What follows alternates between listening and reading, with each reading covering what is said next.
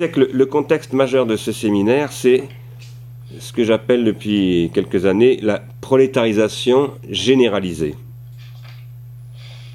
C'est-à-dire la destruction des savoirs. Car pour moi, la prolétarisation, c'est la destruction des savoirs. Et de tous les savoirs. Savoir parler, savoir manger, savoir travailler, éduquer ses enfants, et en fin de compte, vivre et penser.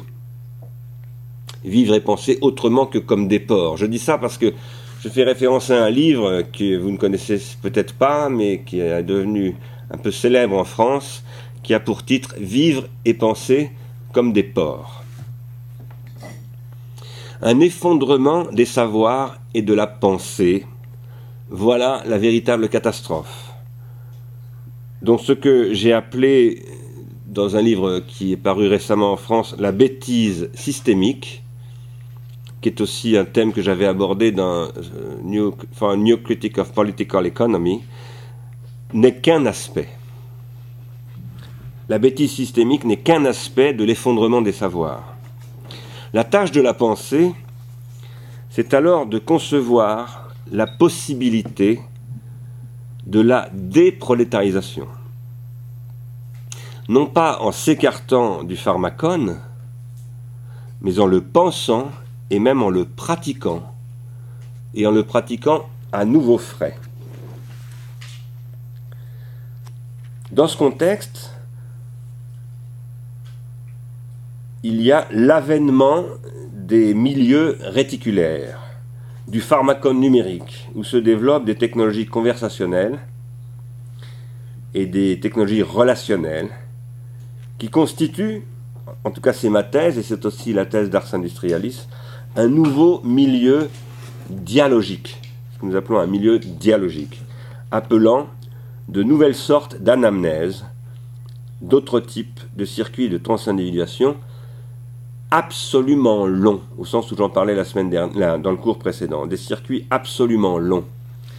Et je reviendrai sur cette, thème, sur cette euh, thématique du, de ce qui est la longueur ce que veut dire long, et ce que veut dire surtout absolument long. Dans ce contexte, dans le premier séminaire, nous avions vu Google comme étant l'entreprise d'un nouveau management, c'est-à-dire comme nouveau marketing et nouvelle forme de publicité fondée sur une autre structuration des audiences, des publics, de nouveaux modèles comportementaux, etc. C'est-à-dire une publicité et un marketing qui se greffent non plus sur des programmes audiovisuels et sur des articles de la presse professionnelle, comme dans les journaux, dans les magazines, mais sur les relations sociales elles-mêmes et sur les échanges symboliques interindividuels et transindividuels qui se trament sur le web, c'est-à-dire dans et par le milieu réticulaire. Automate industriel de l'heuristique, disais-je à propos de Google. J'avais rappelé que heuristique vient du verbe heurisco qui veut dire trouver et aussi inventer. Et je soutenais que Google pose le problème d'une automatisation industrielle de la question, frag, et de la mise en question, et de la réponse à ces questions. Dans un livre qui n'est pas toujours qui n'est pas pour le moment traduit en anglais et qui s'appelle euh, donc euh, ce qui fait que la vie vaut la peine d'être vécue, dont le dernier, euh, l'avant-dernier chapitre s'appelle Pharmacologie de la question. J'ai tenté de montrer dans ce chapitre, Pharmacologie de la question, que nous ne nous posons des questions que parce que nous sommes mis en question. Et nous sommes mis en question, Deleuze disait par la bêtise, et moi je dis par la technique, y compris par la technique comme une forme de la bêtise, car la technique c'est évidemment une forme de la, de la bêtise, et on pourrait même dire que c'est la première forme, la forme lourde forme, la forme primordiale de la bêtise. La technique qui est ce qui d'abord suspend tous les programmes constitués, en tant que quand une nouvelle technique apparaît, par exemple Google ou la technologie numérique, les programmes sociaux, socio-ethniques, qui s'étaient constitués avec le pharmacone précédent, qui était par exemple la télévision, ou avant la télévision la presse écrite, ou avant la presse écrite le livre, et avant le livre l'écriture manuscrite, qui à chaque fois ont engendré de nouvelles thérapeutiques, de nouvelles civilisations, de nouvelles modalités d'organisation de la vie et de l'esprit. Quand un nouveau pharmacone donc arrive, il commence par détruire tous ces circuits-là, et il les court-circuite. Et il provoque toujours une espèce de catastrophe culturelle, de catastrophe noétique. Mais ensuite, dans un deuxième temps, c'est en tout cas la thèse que je soutiens dans ce livre, le pharmacone produit, à partir de cette catastrophe qu'il a engendrée, des réactions thérapeutiques ou des propositions thérapeutiques qui commencent à créer des circuits longs, qui sont proprement ce que j'appelle, ces circuits longs, ce que j'appelle la thérapeutique, à proprement parler. Et ça, ça se produit toujours dans un après-coup, qui est aussi le travail de ce que Derrida appelait la différence avec un A. Mais dans la définition que je propose ici de la différence avec un A, la différence n'est pas une généralité abstraite, ce n'est pas un processus comme ça, extrêmement euh, général, c'est une réalité, et pour être très précis, c'est une réalité organologique, à chaque fois spécifique. La différence passe aujourd'hui par Google. À une autre époque, elle est passée par les studios de télévision, à une autre époque par les studios de cinéma, à un moment donné, elle est passée par l'Église réformée, avant par la papauté, etc., etc. Et aujourd'hui, elle est en train de se transformer, et pour le moment en produisant beaucoup de courts-circuits, et non pas de circuits longs. Quant à nous, nous essayons, en tout cas c'est comme ça que je souhaite que nous travaillions, dans ce séminaire, je souhaite que nous essayions de créer les conditions pour entrer dans le deuxième coup de cette, pharmacologie et pour essayer d'y produire des circuits thérapeutiques. Ou plutôt, les conditions pour que se forment des circuits thérapeutiques. Car je crois que les circuits thérapeutiques, ce ne sont pas les philosophes qui les produisent, mais c'est la société qui les produit. En revanche, je pense que la philosophie peut faire de la critique pharmacologique, c'est-à-dire créer une critique de la pharmacologie qui rend possible la constitution de ces circuits de ces circuits longs. Nous essayons donc d'enchaîner dans ce séminaire, à partir du pharmacone numérique, y compris en le pratiquant avec les problèmes de micro qu'on a eu à l'instant, sur les circuits longs de la pharmacologie précédente. Car ce séminaire, il porte sur Platon. On pourrait dire c'est Platon au pays de Google, hein, comme il y a eu Tintin chez les soviets. Et je ne sais pas si vous connaissez Tintin chez les soviets, qui est une bande dessinée euh, française, horrible d'ailleurs. Bon. Euh, les, les, circuits longs de l'époque de Platon et de tout ce qui s'en est suivi, c'est-à-dire ce qu'on appelle l'ontothéologie, la métaphysique, et je mettrai même là-dedans la déconstruction. Je mettrai même la déconstruction. Eh bien, ces circuits longs ont été court-circuités par la nouvelle pharmacologie il s'agit littéralement pour nous de renouer les fils de ces circuits longs. C'est-à-dire tous les circuits longs qui nous ont été légués depuis Platon jusqu'à Derrida en passant par Lacan, Deleuze, Marx, Nietzsche et Freud, etc. Et tous, nous devons les renouer pour tisser ce que j'appellerais une nouvelle parure. Je prends le mot le parure au sens où en grec ça se dit cosmos. Un nouveau voile pour parler aussi avec Nietzsche ici un nouveau motif ou un nouveau tapis pour parler avec James, euh, l'auteur de The Figure in the Carpet.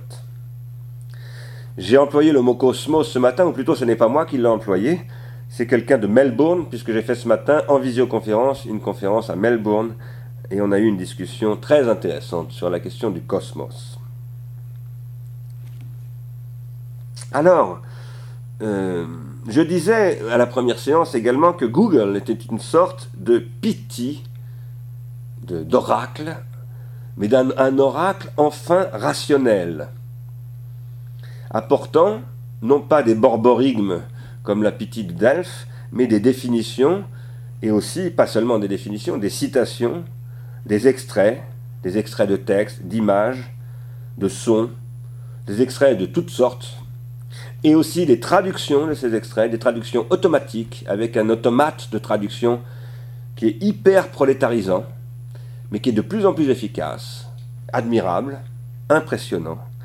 Tout cela et beaucoup d'autres choses dont je ne parle pas, dont j'avais déjà parlé la semaine dernière, permettant de scanner, to scan en anglais, de balayer la doxa numérique. Et je disais que ceci constitue une nouvelle machine dialectique, une machine à fournir des définitions. Pourquoi des définitions? Bien parce que finalement le but de la dialectique platonicienne, c'est de fournir des définitions. La question TST, qu'est-ce que appelle les définitions? La vertu, c'est ceci. Tant que la dialectique platonicienne fonctionne, je dirais, euh, philosophiquement, réellement, elle n'apporte pas de définition, mais elle aboutit toujours à l'échec de fournir une définition. Mais quand elle se met à fonctionner comme une sorte de machine cybernétique, elle apporte ces définitions. Et à un moment donné, vous le savez bien, dans la République, par exemple, on peut donner une définition de la vertu. Autrement dit, Google est une machine platonicienne de deuxième génération, car il y a une machine platonicienne de première génération, celle où on ne peut pas répondre aux questions par des définitions, mais par ce que j'appellerais pas dans ce séminaire, mais dans le cours que je donne pour le séminaire, à côté du séminaire, des infinitions. C'est-à-dire des propositions infinitives, jamais terminées, ce que j'appelle des circuits absolument longs. Quoi qu'il en soit, la machine dialectique googolienne, c'est une machine dialectique de deuxième génération platonicienne, c'est-à-dire une machine qui produit des définitions, elle, et non pas des infinitions, et il s'agit pour nous de la transformer en une machine à produire des infinitions.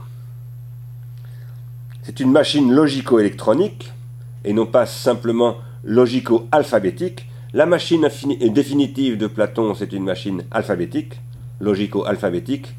Nous, nous sommes dans une machine logico-électronique. C'est-à-dire hypomnésique, et qui pose des problèmes catastrophiques, dans tous les sens du mot catastrophique, liés au caractère hypomnésique, mais à la différence de l'hypomnèse de Platon, cette hypomnèse-là fonctionne en temps-lumière, à la vitesse de la lumière. C'est ce qui nous permet, avec Ricardo qui est en, Australie, euh, Tania, dont je ne sais plus où elle est, j'ai pas compris si elle est en Amérique latine ou en Suède ou ailleurs. En Amérique latine? D'accord, donc en Amérique latine, avec euh, Alexander qui est euh, en France, je crois, etc. Euh, euh, ce temps-lumière euh, qui fonctionne à 300 000 km à la seconde nous permet d'être réunis dans cette espèce de non-espace, ou cet hyper-espace, qui est le web, sur lequel auquel nous accédons à ce système de vidéoconférence via Google. Enfin non, je dis une bêtise. Ce n'est pas via Google. C'est via Firefox et via le, via le web, pardonnez-moi. Alors,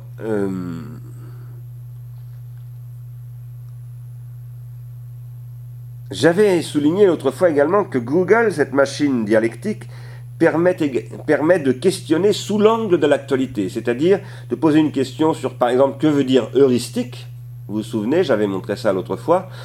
J'avais interrogé heuristique euh, sur Google et j'avais découvert en demandant la fonction actualité, j'avais découvert que le, le, mois dernier, Paul Virilio a publié un livre où il parle de l'heuristique. Donc c'est une fonction qui permet de suivre les processus de transindividuation quasiment en temps réel. Si j'introduis cela, à nouveau, c'est parce que, à partir de cette remarque que j'avais déjà faite sur l'observation des frayages de transindividuation qui se produisent dans le monde en ce moment même à la vitesse de la lumière, et que Google permet de consolider, de synthétiser, n'oublions jamais qu'il le permet de le faire avec l'audimat, c'est-à-dire un système de calcul du nombre de liens et donc est le même système que le système audimat de la publicité de la télévision, hein, d'une certaine manière. C'est par rapport à l'audience qu'il fait ses calculs, bien sûr. Donc il faut faire très attention à cela, et ça c'est un élément de critique de la transindividuation googlienne qui est absolument fondamental. Quoi qu'il en soit, si nous pouvons faire activer cette fonction de contrôle de l'actualité de la transindividuation du mot heuristique, par exemple, c'est parce que Google et plus généralement les technologies numériques fonctionnent entre le temps réel, le real time, comme on dit en anglais, et le temps différé. À la différence des technologies informatiques euh, anciennes, classiques, qui fonctionnaient avec ce qu'on appelle l'interactivité, euh, mais qui était une interactivité, si je puis dire, sur le champ, ce que développe le web, c'est un système qui fonctionne à la fois en temps réel et en temps différé. Il fonctionne en temps réel, la preuve c'est que nous sommes en ce moment en direct, en train de fonctionner en temps réel, et je peux faire une requête sur Google comme je l'avais fait l'autre fois pour toutes les occurrences de heuristique, vous vous souvenez que j'en avais trouvé 278 000 en 0,06 secondes, c'est-à-dire en, en 6 centièmes de seconde. En 6 centièmes de seconde, qui est déjà du temps différé, bien entendu, 6 hein, centièmes de seconde, c'est un temps différé très très long, par exemple, à l'échelle de la nanoseconde.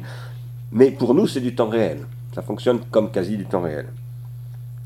En même temps, le système permet de créer des fonctions de temps différé. Par exemple, si je dis je veux une veille qui va me, me, comment dire, me recueillir toutes les informations de ce qui se produit sur le, l'item heuristique en ce moment sur Google, eh bien cette veille, elle va accumuler du temps différé, si je puis dire. Et elle va me permettre de faire ce qu'on appelle un historique du processus de transindividuation. Ça, c'est très important. Il nous faudra réfléchir à cela, et en particulier à ce que signifie le fonctionnement informatique en temps réel. Je vous en parle en particulier sous l'angle d'une analyse que j'ai faite là aussi dans ce livre qui s'appelle De la pharmacologie, c'est le sous-titre. Le titre c'est Ce qui fait que la vie vaut la peine d'être vécue, où je me suis appesanti sur une analyse que Jacques Derrida avait donnée dans une université américaine. Je ne me souviens plus laquelle c'est, je crois que c'est Johns Hopkins, mais je me souviens, je ne suis pas sûr où il avait analysé euh, le système nucléaire et où il disait que le système nucléaire, c'était le pharmacone absolu, capable de déclencher le feu nucléaire. Et j'avais, moi, dans mon article, dans ma lecture de Derrida, où je critique ce texte, qui est publié dans le livre qui s'appelle Psyché, Invention de l'autre, j'avais essayé de montrer que, euh, en fait, le véritable problème du pharmacone, c'est un processus de prolétarisation de l'homme politique et du général. Et je m'étais appuyé sur les analyses de Paul Virilio, qui est un grand penseur du temps réel, où Paul Virilio montrait que lorsque Brezhnev et Nixon, en 1972, ont négocié les accords de désarmement et de dénucléarisation, c'est parce qu'ils avaient constaté, c'est ce que montre Paul Virilio, qu'en fait ils ne maîtrisaient absolument plus le déclenchement du processus de la décision militaire parce que la vitesse des vecteurs nucléaires est telle qu'on ne peut plus passer par une décision humaine. Et donc il cherchait à, préserver, disait Virilio, une, encore une possibilité de décision de la guerre. Or, comme vous le savez, tout le monde le sait, Clausewitz l'a dit, d'autres l'ont dit, les Grecs le disent, la décision politique par excellence, c'est la décision de la guerre.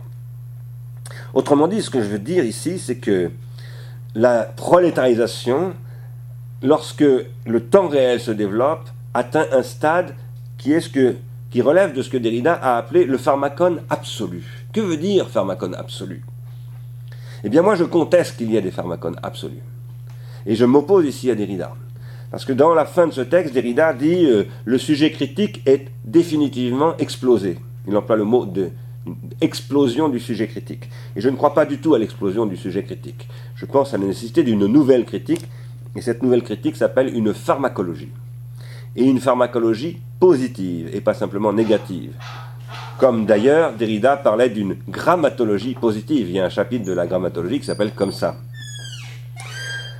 Je voudrais souligner ici que euh, lorsque je soutiens, je crois que j'en ai parlé au premier séminaire, que Greenspan est prolétarisé par, par, par le système de la mathématisation financière, et la mathématisation financière, c'est l'application au système financier spéculatif contemporain des technologies que Google exploite pour faire du retrieval, la, recherche d'informations, du search engine, etc., engineering. Eh bien, Greenspan, qui est prolétarisé et qui ne comprend plus du tout comment marche le système financier mondial, c'est exactement la même situation que Nixon, qui est prolétarisé par le système nucléaire. Et ça, ça ne veut pas dire qu'on va pouvoir se débarrasser des ogives nucléaires ou qu'on va pouvoir se débarrasser des systèmes de gestion de la finance internationale à la vitesse de la lumière, parce qu'aujourd'hui, les bourses sont interconnectées et il n'y aura jamais de déconnexion des bourses.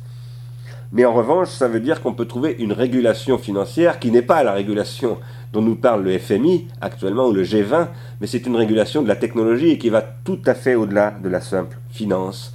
C'est une régulation de la pharmacologie dans son ensemble, et cette régulation de la pharmacologie s'appelle la thérapeutique. La thérapeutique étant une politique et une économie politique.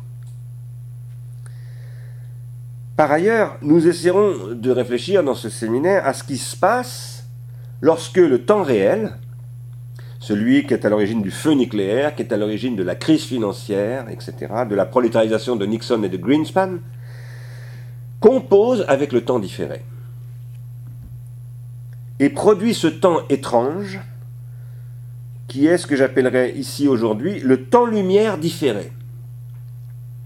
C'est-à-dire différé, si vous voulez le traduire dans un langage d'ingénieur des télécommunications, c'est ce qu'on va appeler du temps asynchrone asynchronique. Si on traduit ça de manière euh, dans le langage des sciences humaines ou de la philosophie ou de la linguistique, on va appeler ça un temps qui se trouve entre la diachronie et la synchronie, qui n'est ni diachronique ni synchronique. Il se trouve que justement, les circuits de transindividuation se trame toujours, se tisse toujours entre diachronie et synchronie.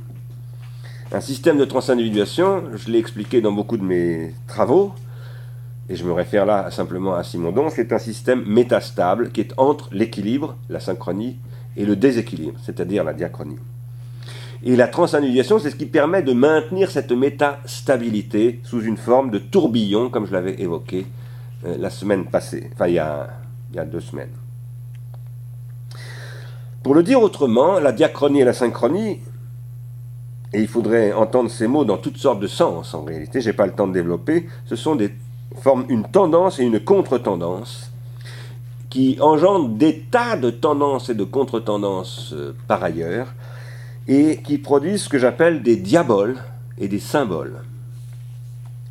Je crois que le grand enjeu du platonisme, c'est de faire en sorte de soumettre les diaboles aux symboles. Et ce sera aussi le problème du christianisme, de soumettre le diabolique au symbolique, c'est-à-dire à la parole de Jésus-Christ, qui malheureusement ressurgit sans cesse, dans laquelle ressurgit sans cesse du diabolique, ce que dans certaines fables des, comment ils s'appellent, des frères euh, Grimm, on appellerait des crapauds qui sortent de la bouche. Hein. Vous avez des crapauds qui vous sortent de la bouche. Pour le dire autrement, comment euh, la chrétienté engendre exactement le contraire du christianisme, par exemple? Comment Luther peut dire à un moment, mais le pape, c'est le contraire, ça recommence. C'est exactement ce qui se passait quand Jésus-Christ a renversé les idoles, etc. Ça recommence, c'est pareil. Il y a des idoles partout, il y a de l'or. Je reviens du Portugal, c'est couvert d'or, les, cathédrales et les, églises, et, c'est ce que, ce que déteste le protestantisme. Quoi qu'il en soit, revenons à nos objets, à nos diaboles et à nos symboles, le suivi en temps réel du temps différé que permet Google, c'est ce qui se produit dans ce temps asynchrone que rend possible le temps-lumière. C'est-à-dire que le temps-lumière ne produit pas que du temps, du temps réel, de l'immédiateté, il produit de, la médiateté d'un nouveau genre. Et ça, c'est absolument fondamental. Qu'est-ce que c'est qu'une médiateté à la vitesse de la lumière? C'est ça le vrai sujet de Google. C'est une différence avec un A d'un genre absolument nouveau, et dont je ne crois pas que les analyses de Derrida suffisent à le penser. Mais par contre, il faut passer par les analyses de Derrida pour le penser. C'est absolument indispensable. Ce rapport entre dia et sun, c'est l'un des enjeux et sans doute le principal enjeu de la République de Platon, sur laquelle je reviendrai bientôt dans la République, tout le problème du philosophe roi, du, berger de lettres, comme dit Heidegger, eh bien, c'est de réduire le sun, de réduire le, dia au sun. Et le dia du dia logos, hein, j'attire votre attention sur le fait que dia, c'est le, préfixe du mot dialogos, dialectique. Et évidemment, ça saute aux yeux, mais en même temps, on peut très vite l'oublier. Il se trouve que la dialectique, telle qu'elle conduit à ce que Heidegger, dans euh, ce texte qui s'appelle La doctrine de la vérité, dans euh, le livre, je ne sais plus combien de, de, Platon, hein, c'est dans,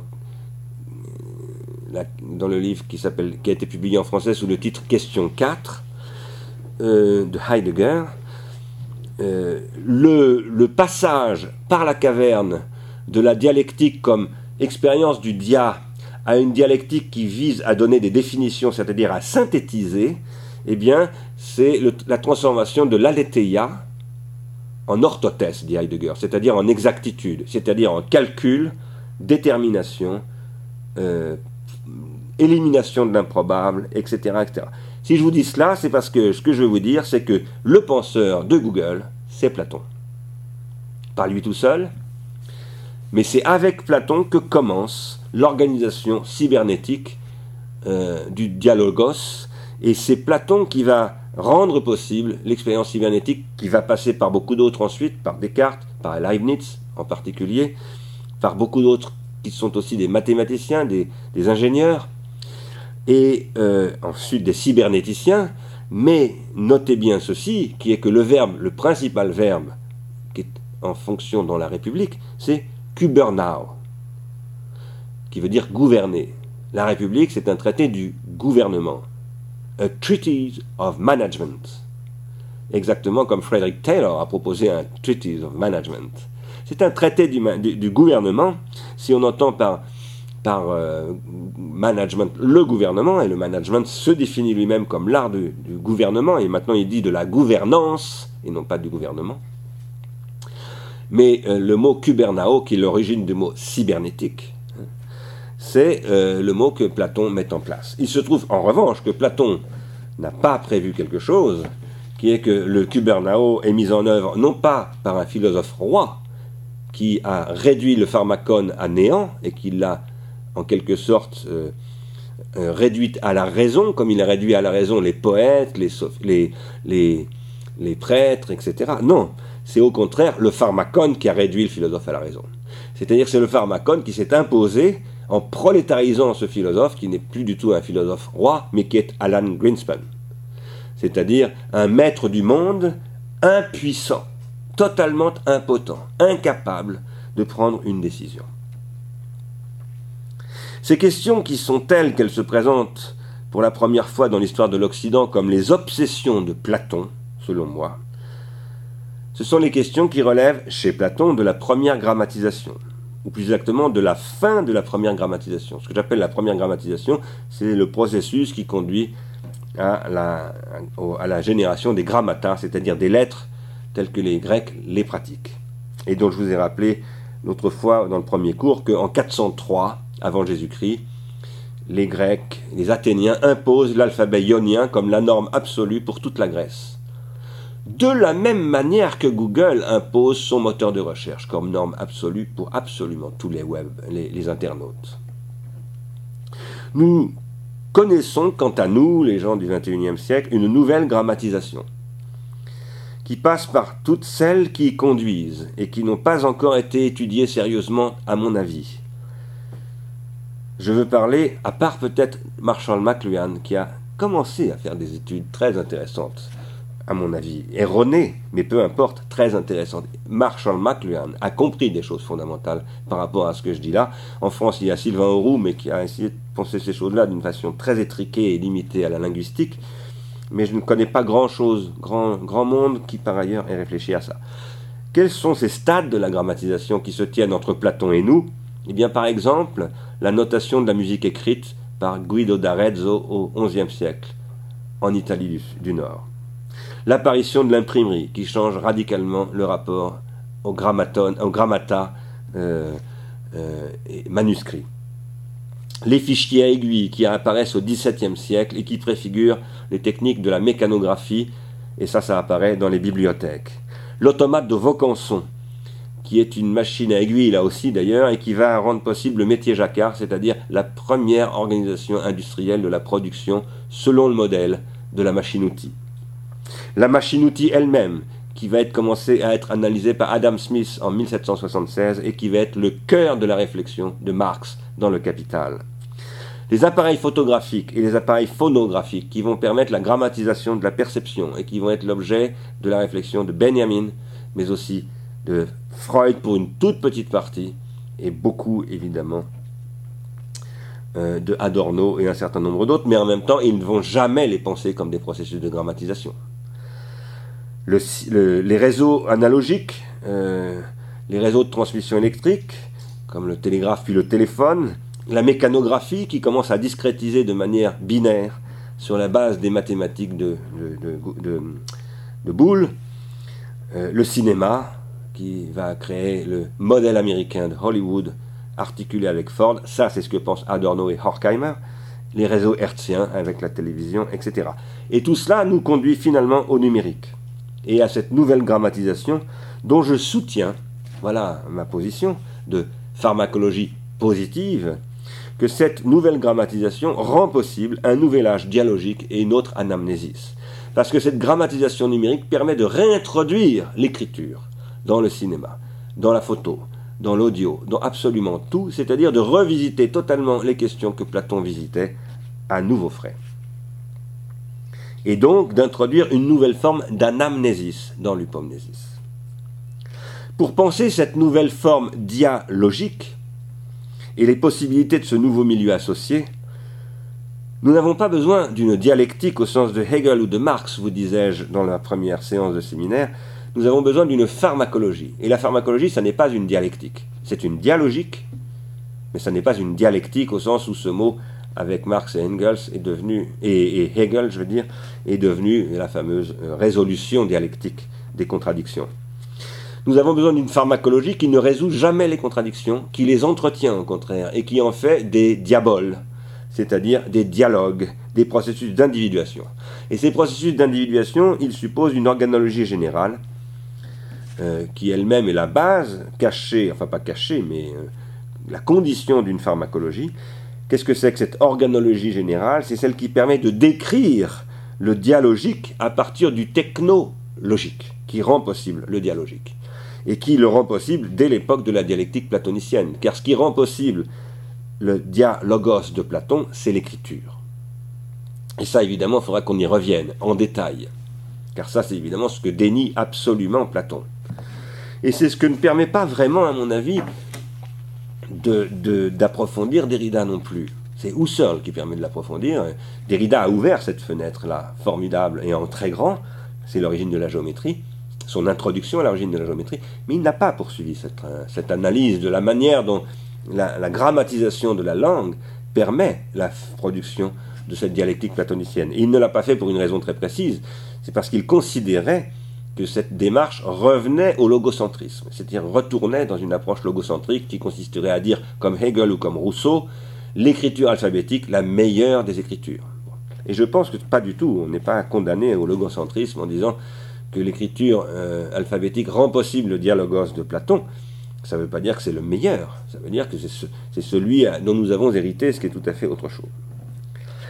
Cela étant, une telle pharmacologie, c'est immédiatement une économie libidinale.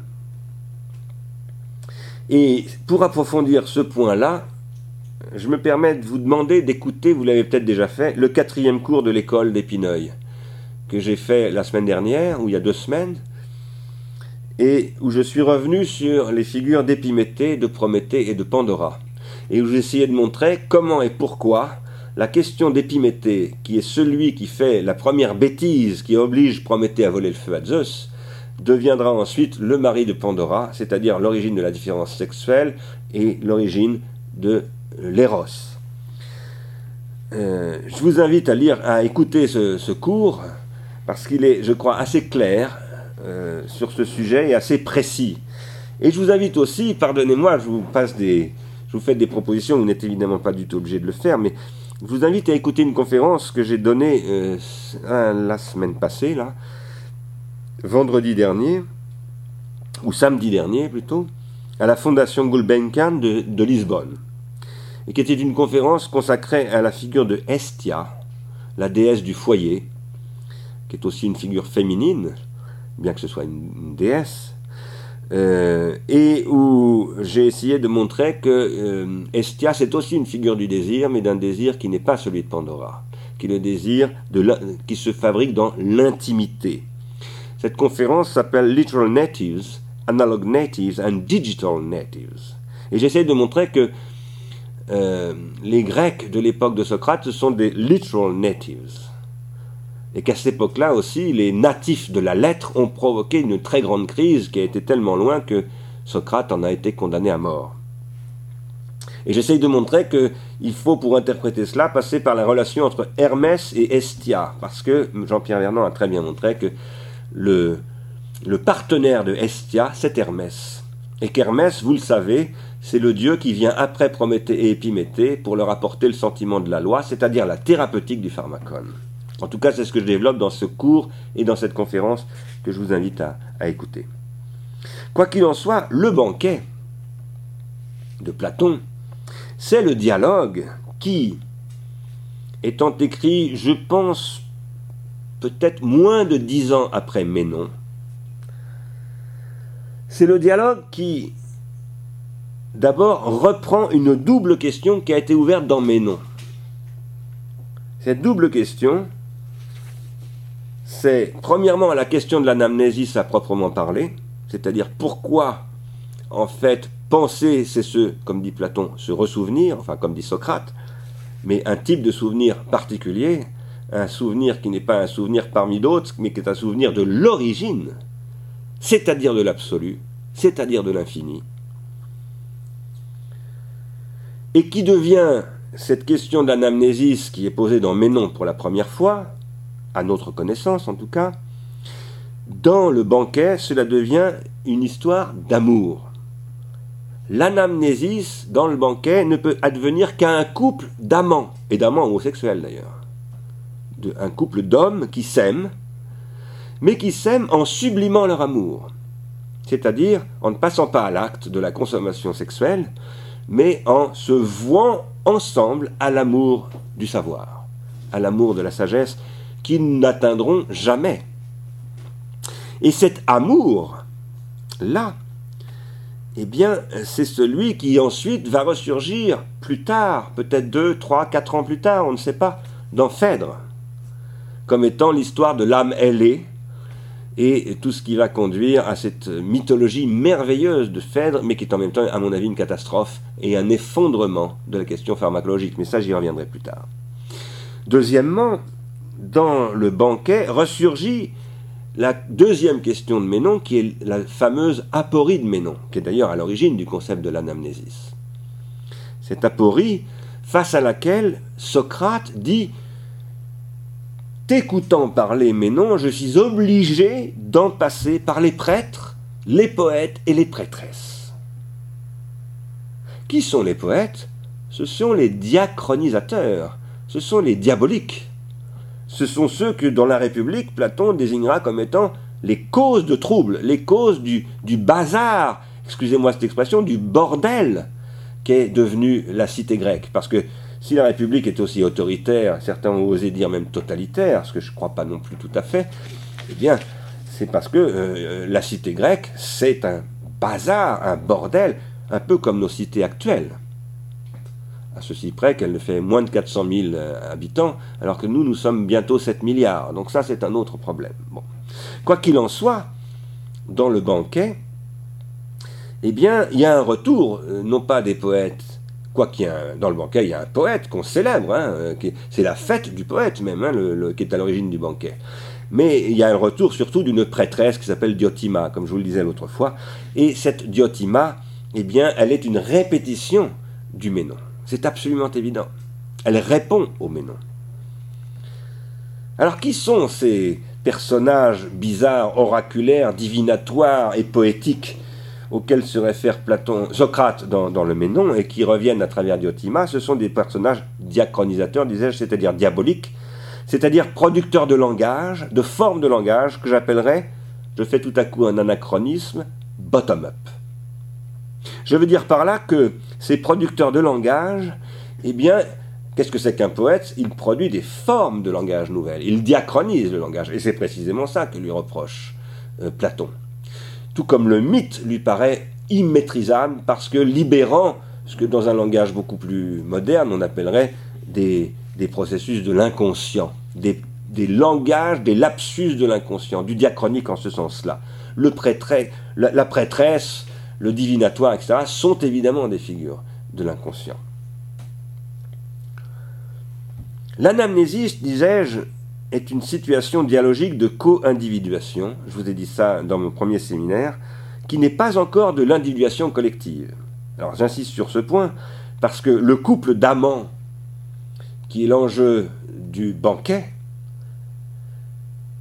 ce fameux amour platonique, eh et qui, va vouer les amants finalement à l'amour de la sagesse, non plus d'eux-mêmes, mais d'un tiers, qui s'appelle Sophia et qui, est, Dieu chez Platon, enfin qui est le, bien, souverain bien et qui deviendra Dieu avec Paul de Tarse, avec Thomas d'Aquin, etc., etc., le Dieu du monothéisme. Cette situation d'amour qui va passer par Jésus-Christ comme étant l'amour infini du Christ, l'amour total pour tous, et qui n'est plus un éros, mais une agapée. Cet amour-là, eh bien, ça crée une situation dialogique, non pas de trans-individuation, pas encore dans la trans-individuation, mais dans cette sphère intime, c'est pour ça que je vous parlais tout à l'heure d'Estia, de la co-individuation. Et la co-individuation, ça n'est pas la trans-individuation. La co-individuation, ça ne se passe que dans l'intimité des couples, des couples qui s'aiment, qui s'aiment comme des amoureux ou qui s'aiment comme des amis. Et ça m'amène à vous envoyer un autre, un autre, une autre conférence que j'ai faite, que vous trouverez sur Ars Industrialis si ça vous intéresse, qui s'appelle 500 millions d'amis. C'est le titre, et le sous-titre c'est Pharmacologie de l'amitié. C'est une conférence que j'ai prononcée à l'Université du Luxembourg au mois de septembre sur l'amitié. C'est un commentaire de l'amitié de Maurice Blanchot, mais à l'époque de, non pas de Google, mais cette fois-ci de Facebook. Et j'essaye d'y montrer que pour que de la transindividuation ait lieu, il faut d'abord qu'il y ait de la co-individuation. Et ça, ça se fait dans la sphère des amis et des amants, c'est-à-dire dans l'intimité d'Estia, dans la proximité et la chaleur d'un foyer qui ne peut pas être ouvert à tout vent. Et ça, c'est la critique pharmacologique de Facebook que j'essaie d'ouvrir là, qui est très liée à la critique pharmacologique de Google. Pour qu'il y ait des circuits de transindividuation absolument longs, c'est-à-dire ce que j'appellerais une filia, je prends le mot d'Aristote, une filia noétique, ce qui veut dire aussi une filia apodictique, soumise aux critères de l'aletheia, comme évidence. Il faut qu'il y ait d'abord des circuits de co-individuation qui se produisent dans l'intimité et qui sont infinis, et qui sont l'infinité de l'amour, l'infinie fidélité des amis, le fait qu'un ami c'est celui qui ne vous trahira jamais, quoi qu'il arrive, même sous la torture. C'est ça un ami. Et évidemment, on peut craquer, c'est-à-dire que l'amitié est toujours une épreuve face à laquelle on peut s'écrouler et devenir infidèle. C'est ce que Socrate n'a pas voulu faire devant la ciguë, c'est ce que le Christ n'a pas voulu faire devant son procès, et il, il a été sacrifié, il s'est sacrifié. Ce sont ces figures-là qui ne sont pas simplement des figures christiques ou religieuses, mais qui sont la condition du savoir. C'est ça que nous dit Platon. C'est ça que dit Platon dans le Ménon et dans le banquet. Et ce texte, le banquet, est une merveille absolue par rapport à laquelle ensuite il va s'écrouler, ça passe par la République, dans le Phèdre. Il va tout à coup transformer tout cela en une synchronisation qui n'est plus l'amour de la co-individuation dans l'intimité, mais l'obligation de s'aimer tous ensemble dans une grande république qui a l'air un peu totalitaire en effet, même si je crois qu'elle ne l'est pas tout à fait, et qui est un processus et une machine dialectique de synchronisation absolue. Ce programme a été mis en œuvre. Il a été mis en œuvre par les industries culturelles.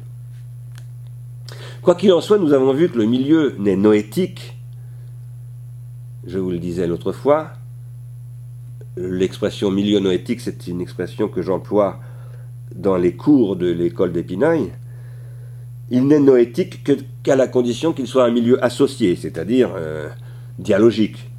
Il n'est noétique que dans la mesure où ceux qui vivent dans ce milieu noétique peuvent contribuer à l'individuer, chacun à sa façon, dialogiquement, c'est-à-dire aussi diaboliquement. Et en en sortant de ce milieu par intermittence, comme le fameux poisson volant que je n'arrête pas de convoquer dans mon cours, et cette sortie du milieu noétique, eh bien, ce que nous dit Platon, c'est qu'elle se produit toujours par la co-individuation, c'est-à-dire dialogiquement, dans le dialogue avec l'autre, de Socrate avec Ménon, de Socrate avec Phèdre, de Socrate avec Agathon, etc., etc., ou bien dans le dialogue de l'âme avec elle-même, qui sait, mais ce que je soutiens, c'est que cette, cette âme qui peut dialoguer avec elle-même ne le pleut que dans la mesure où elle s'est hypomnésiquement tertiarisée, c'est-à-dire que dans la mesure où elle s'est dédoublée par l'écriture et qu'elle dialogue avec elle-même dans son journal intime ou dans la scène que décrit Husserl à propos de la géométrie, là où il dit que le géomètre doit s'écrire lui-même pour pouvoir se critiquer lui-même. Il doit s'extérioriser. Alors, tout ça m'amène à vous dire que ces intermittences noétiques, que je, expression d'intermittence que je reprends chez Aristote dans le traité de l'âme, et qui passe aussi par la métaphysique d'Aristote, ce qui fait que, comme dit Aristote, Dieu seul peut être en permanence en acte, et que nous, nous ne sommes que de temps en temps, par moment, nous avons une idée qui, comme ça, fait que tout à coup, nous avons l'impression d'avoir pensé quelque chose, mais c'est rare. Ces intermittences noétiques sont des effets des secousses produites par l'époquet pharmacologique dont je parlais tout à l'heure. Ça, j'en avais déjà parlé dans euh, La technique et le temps dans les, dans les trois premiers tomes. Ça s'appelait le double redoublement épocal. C'est ce dont je parlais tout à l'heure lorsque je disais un pharmacone commence toujours dans un premier temps par créer des courts-circuits, c'est-à-dire qu'il fait, il suspend tous les circuits longs qui existaient jusqu'alors, il les interrompt. C'est une époquée au sens strict, une suspension, au sens que le mot en grec de façon ordinaire.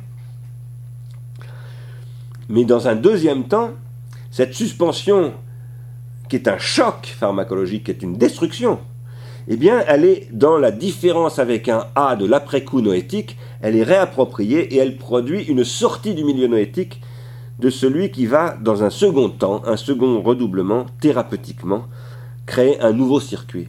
Et un circuit qui n'est plus un court-circuit, mais un circuit absolument long. Le mot absolument, l'adverbe absolument signifiant ici en fait infiniment long. Infiniment long parce que euh, cette longueur du circuit est infinie dans la mesure où l'objet du circuit, car c'est un circuit de finalité, c'est un circuit de direction, c'est comme dirait Jean-Luc Nancy, un sens dans ce sens-là, eh bien, son objet il a, parce que s'il y a un sens, il y a un objet de ce sens, c'est le désir, c'est l'objet du désir. Et l'objet du désir est structurellement infini. Un objet ne peut être objet du désir que s'il est infini. Et de ce point de vue-là, cet objet se met à consister.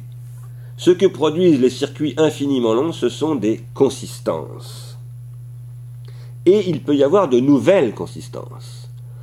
Par exemple, Schoenberg au début du XXe siècle, va faire consister la dissonance.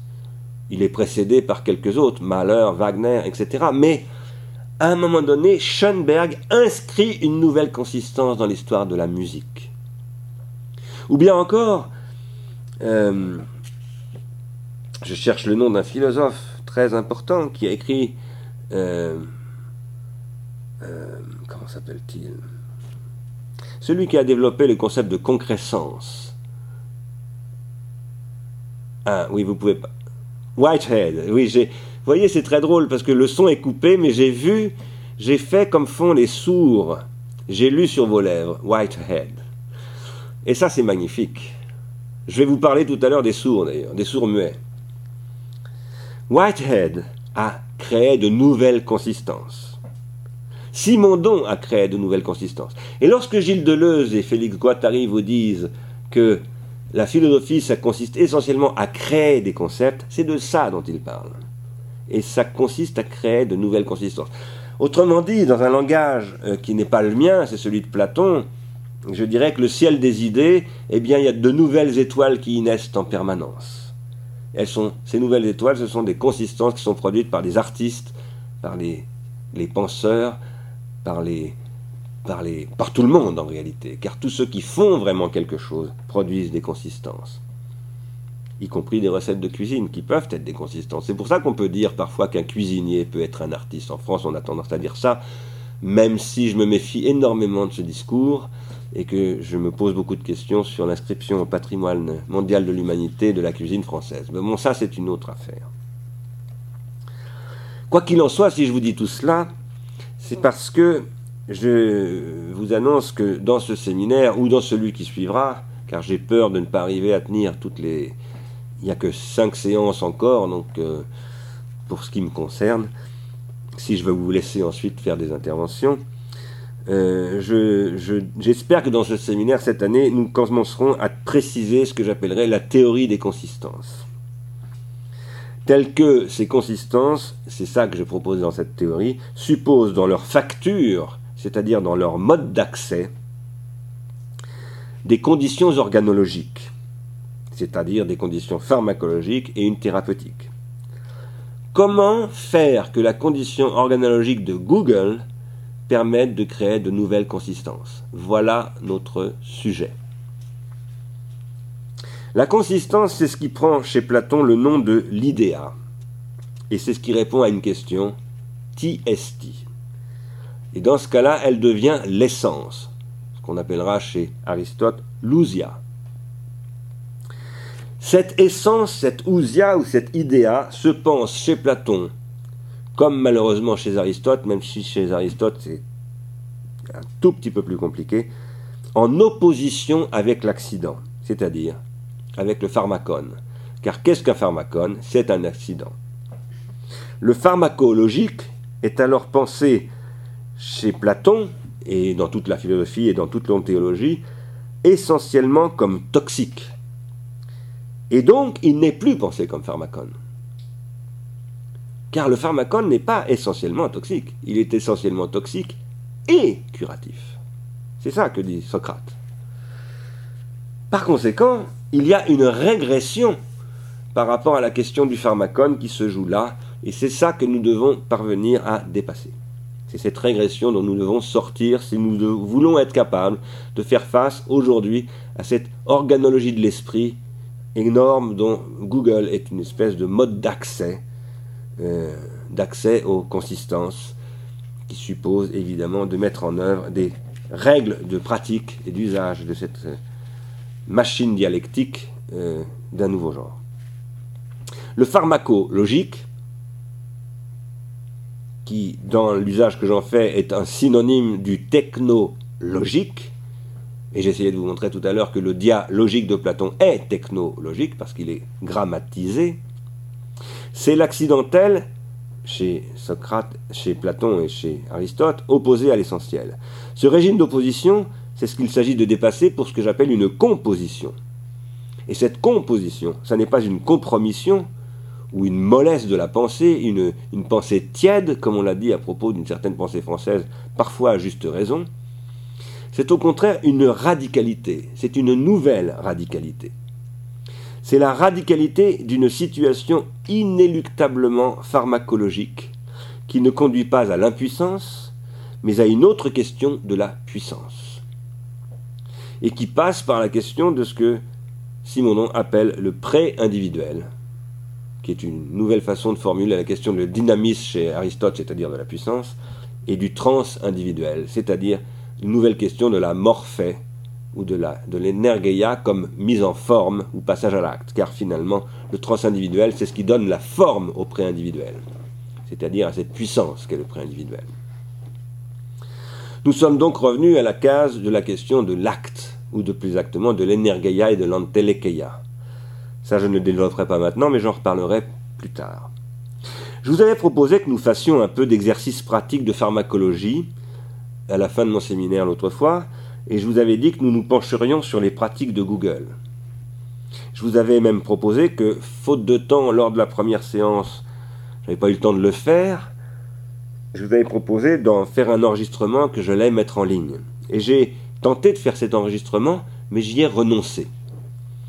J'y ai renoncé parce que, et réfléchissant à retravaillant le texte pour pouvoir enregistrer euh, cela comme un peu j'ai fait un intercours pour l'école d'Épineuil l'autre fois sur la question des catégories. Retravaillant sur le texte, et pour m'apprêter à l'enregistrer et à faire euh, cet exercice, eh bien, je me suis aperçu qu'il fallait que j'ajoute des, des, préliminaires, des considérations liminaires, que je vais vous livrer maintenant. Je vous rappelle que la question que je voulais que nous expérimentions, c'était, en fait, c'était deux questions. C'était une double question. C'était la question de savoir, premièrement, que fait Google? Qu'est-ce que c'est que Google, à proprement parler? Qu'est-ce que c'est que. Google, c'est une entreprise. Hein euh, Qu'est-ce que sont les activités de Google? Euh, Comment ça fonctionne? Comment est-ce que ça marche, cette machine dialectique? Première question. Et deuxième question, que nous fait Google? Comment sommes-nous transformés, individués ou désindividués par Google, par exemple? Et plus généralement, je disais, que fait et que nous fait Internet? Car Google, c'est le mode d'accès privilégié à Internet, mais il n'y a pas que Google, bien entendu.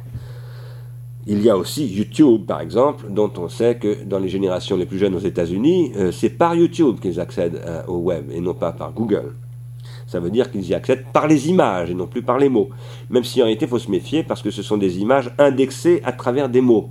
Donc il n'y a plus une séparation claire entre les images et les mots. Et c'est aussi ça, le numérique.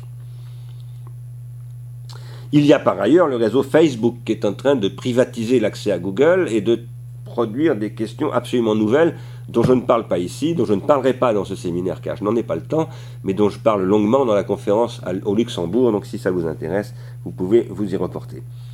Avant d'entrer dans la question de Google et d'Internet, quoi qu'il en soit, je voudrais préciser pourquoi tout cela, Google, le web, Internet, Facebook et les appareils numériques en général, y compris cet appareil-là qui est un enregistreur numérique, cet appareil-là qui est un smartphone, un BlackBerry, ce micro qui est numérique et toutes ces choses-là, j'appelle cela des technologies cognitives. Pourquoi est-ce que j'appelle cela des technologies cognitives? Cette expression, technologie cognitive, je l'ai fabriquée en 1992, au moment où j'ai créé un laboratoire à l'université de Compiègne qui s'appelle COSTEC, ça veut dire connaissance, organisation et système technique. J'ai développé ce laboratoire contre le paradigme de ce qu'on appelait à l'époque les sciences cognitives. Et j'ai inventé cette expression de technologie cognitive pour dire voilà ce que nous faisons dans ce laboratoire. Nous développons des technologies cognitives. Je m'intéressais moi-même à ce qu'on appelle les sciences cognitives.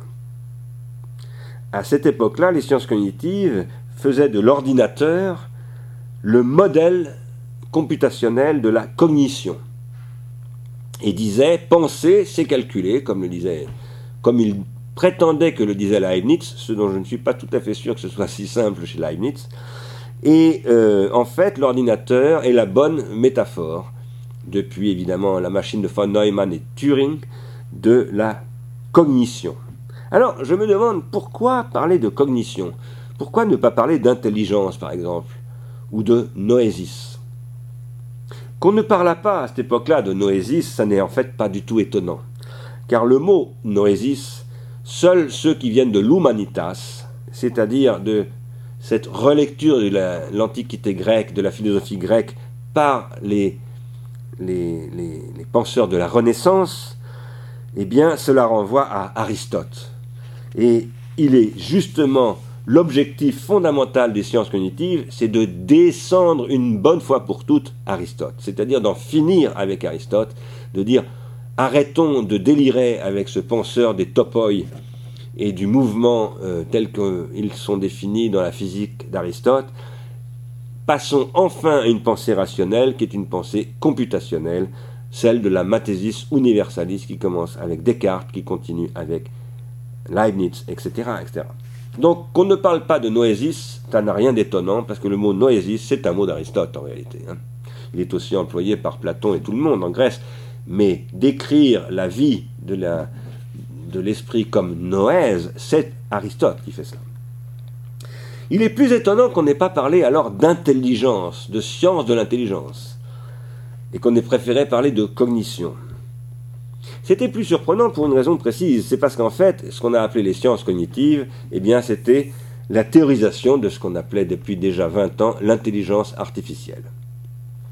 Les sciences cognitives sont une théorisation de pratiques d'intelligence artificielle qui ont commencé bien avant les sciences cognitives, qui ont commencé dès les années 50 et même avant. La théorie euh, de l'intelligence artificielle commence dès les années 40. Il faudrait ici se demander ce que c'est que l'intelligence au moment où nous-mêmes, maintenant, nous vivons à l'époque de ce qu'on appelle les neurosciences, c'est-à-dire l'époque neurocentrique des sciences cognitives, qui sont des sciences cognitives qui ne sont plus computationnalistes, mais qui sont fondées sur l'analyse du fonctionnement du cerveau. J'y reviendrai, mais d'emblée je voudrais poser aujourd'hui que l'intelligence comme interledgere, c'est avant tout le savoir relationnel, et que si le cerveau est un organe très important, ce n'est pas parce qu'il contient l'intelligence, c'est parce que c'est l'organe relationnel, y compris chez les animaux. C'est ce que décrivent tous les historiens du cerveau.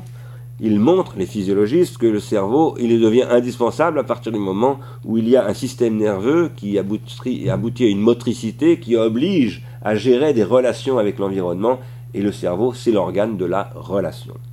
Mais chez les êtres noétiques, la relation ne passe pas simplement par le cerveau elle passe d'abord par la main et par tout ce qui est équivalent de la main. L'interface euh, fabricatrice qu'est la main, c'est ça la condition de la relation. La main qui permet de serrer la main, par exemple, entre les latins se serrent beaucoup la main. La main qui permet de caresser celui ou celle qu'on aime. La main qui permet de fabriquer des outils, qui permet aussi de taper sur un clavier pour accéder à Google ou à autre chose et qui est en fait une sorte de méta-interface qui permet de signer. Je prends le mot signer dans tous les sens du terme. Se signer, par exemple, hein, on la croix, on se signe, on dit qu'on se signe. Signer comme on signe, la signature dont parle Derrida dans événement contexte, signature événement contexte, mais aussi le signe que l'on fait dans la matière, y compris comme silex taillé par parce que quand on taille du silex euh, il y a 2 millions d'années, on est déjà en train de signer quelque chose, de produire de la signature, du signifiant déjà, une forme de signifiant. Ou encore le signe que l'on peut faire comme ça, que l'abbé Grégoire a inventé pour les sourds-muets, et qui permet euh, d'être beaucoup plus précis que dans la lecture sur les lèvres euh, de celui qui parle, pour par exemple s'apercevoir qu'il dit Whitehead. Alors, quoi qu'il en soit, tout ça, c'est la prothéticité qui est en jeu. Les signes des fours muets, euh, Whitehead, tout ça, c'est déjà de la technique. Tout ça, c'est déjà prothétique, c'est déjà de l'extériorisation. Quoi qu'il en soit, l'intelligence artificielle, ce qu'on a appelé l'intelligence artificielle depuis maintenant 50 ans, c'est une pharmacologie très spécifique. Car c'est la technologie de la prolétarisation de l'esprit par excellence. Ce qui permet à Greenspan de se faire rouler parce qu'il fait que Greenspan peut se faire rouler par Madoff et que tout le système euh, financier peut devenir un système absolument toxique et structurellement spéculatif, c'est la prolétarisation de l'esprit économique et aussi la prolétarisation de l'investisseur capitaliste qui devient un pur spéculateur soumis à une machine à laquelle il obéit mais il ne sait plus ce qu'il fait. Ce qui fait que Brezhnev et Nixon sont soumis au pharmacone absolu du feu nucléaire, c'est parce qu'en fait, le pharmacone du feu nucléaire, ça n'est pas la bombe atomique comme le croit Derrida. Ce sont les ordinateurs en réseau qui sont d'ailleurs à l'origine d'Internet et de Google. Puisque l'ARPANET, qui est le réseau militaire euh, de l'armée américaine, qui est à l'origine d'Internet, et qui maintenant est essentiellement euh, la machine de Google, la machinerie de Google, eh bien, c'est au départ le système justement de gestion du pharmacone absolu. Autrement dit, la question des sciences cognitives et de la critique des sciences cognitives et de l'intelligence artificielle, c'est la question de la prolétarisation à la vitesse de la lumière. Voilà la véritable question. Sachant que cette intelligence artificielle qui fonctionne à la vitesse de la lumière, elle est transférée très rapidement à partir des années 70 et surtout des années 80 vers le secteur bancaire, vers le secteur comptable comme informatique de gestion, puis vers le secteur bancaire comme euh, informatique de la distribution des billets de banque dans les systèmes real-time de la carte de crédit, grâce aux puces inventées en France, les Français sont très fiers de ça, euh, jusqu'à ce que le numérique arrive absolument partout dans cet appareil qui est à la fois un appareil photo, une caméra, un agenda, un téléphone, un ordinateur, etc. Et même dans les chaussures. Car Nike, vous le savez peut-être, a créé un système couplé, une basket, qui est couplée avec l'iPod de Apple et qui permet à celui qui court dans cette basket à la fois de gérer sa playlist euh, qu'il va chercher sur iTunes, mais aussi de contrôler son rythme cardiaque, voir à quelle vitesse il court, vérifier sa température, la température de son corps, etc., etc. C'est-à-dire d'être un sportif assisté par ordinateur. Est-ce que ça veut dire qu'il est prolétarisé? Oui et non. En tout cas, ça veut dire qu'il crée de nouveaux circuits organologiques, y compris entre son pied, sa chaussure et son cerveau, et son cœur, et son âme, oserais-je dire, via, eh bien, via l'iPod, et via tout ce système qui bientôt d'ailleurs sera branché sur le réseau en temps réel. La question de Google, autrement dit comme technologie cognitive, c'est une question qui passe par la question de l'intelligence artificielle, mais ça n'est pas du tout celle de l'intelligence artificielle. Et c'est pour ça que Google ouvre une nouvelle page dans la pharmacologie. Car sur Google, vous n'êtes pas face à un système d'intelligence artificielle du tout vous êtes face à un automate, mais cet automate qui ne fonctionne pas simplement en temps réel, mais il vous donne accès à du temps différé, à du temps très différé même, puisque vous pouvez accéder. Moi, je découvre des textes de Platon en grec sur Google aujourd'hui, que je ne connaissais pas. que je veux dire, je les connaissais en, en français, mais je ne les avais jamais lus en grec, et c'est grâce à Google que je les lis en grec. Tout simplement parce que je n'avais pas les traductions grecques, et que par moment, je découvre sur Google que je croyais que tel mot en français où j'avais lu Platon, c'était tel mot grec, en fait, ça n'était pas ce mot-là. Donc grâce à Google, je rentre dans le grec ancien. Et en plus, maintenant, j'utilise Google comme traducteur en grec moderne, ce qui évidemment est très dangereux, mais euh, cette, cette dangerosité-là, il faut la transformer en quelque chose d'intéressant. Tout à l'heure, je vais essayer de vous montrer en quoi ça peut être intéressant. Quoi qu'il en soit, cette assistance hypomnésique, ça n'est pas du tout un automate pharmacologique du type de l'intelligence artificielle qui crée le pharmacone absolu, du feu nucléaire ou du système financier mondial des, des comment on appelle ça, les euh, comment ça s'appelle les les systèmes financiers qui nous ont fait nous écrouler. Les hedge funds. Non, pas les hedge funds. Bon, peu importe. C'est les, les systèmes de bancaires qui ont qui sont à l'origine, les fonds pourris, bon, peu importe, c'est pas grave, en 2007. Quoi qu'il en soit, en fait, Google est un système d'assistance hypomnésique automatisée qui permet d'agencer un cerveau, le vôtre, le mien, avec d'autres cerveaux, les vôtres, le mien, mais en créant des circuits très longs, voire peut-être même absolument longs, infiniment longs, en temps-lumière. En temps-lumière c'est-à-dire extrêmement vite, dans une quasi-instantanéité, mais pas simplement dans une quasi-instantanéité, dans un scanning de 3 millions de data centers qui sont parcourus à 300 000 km à la seconde et qui permettent finalement de produire des processus de transindividuation entre nous, d'intensifier notre individuation psychique, d'intensifier l'individuation collective et de produire de l'anamnésis assistée non pas par ordinateur, mais en fait par un milieu associé et contributif où il y a des ordinateurs évidemment, où il y a des centres serveurs, où il y a des cerveaux, où il y a des réseaux qui sont des réseaux de fibre optique, des réseaux de très haut débit, etc. etc. Et tout cela rendant imaginable la constitution de ce que j'appellerais des coopératives de savoir. C'est-à-dire de nouveaux espaces contributifs, une nouvelle filia, et c'est-à-dire aussi de nouvelles histoires d'amour ou d'amitié. Ce que j'appelle donc technologie cognitive, ça désigne la cognition comme extériorisation, intériorisation. Extériorisation qui ne s'accomplit que comme intériorisation, l'un ne succédant pas à l'autre, les deux se produisant en même temps parce qu'en fait ce sont la même réalité. Autrement dit, comme jeu avec un espace transitionnel qu'est Google, un jeu pharmacologique au sens où le premier pharmacone, c'est l'objet transitionnel de Winnicott. C'est là aussi le sujet de mon livre qui s'appelle De la pharmacologie. L'objet transitionnel, c'est un support de projection de circuits absolument longs, infinis et en cela absolument consistants. Ce que la Good Enough Mother de Winnicott protège, la mère qui s'occupe de l'enfant en, protégeant son objet transitionnel, mais aussi en sachant l'écarter de l'objet transitionnel quand il le faut, c'est l'accès à cette consistance.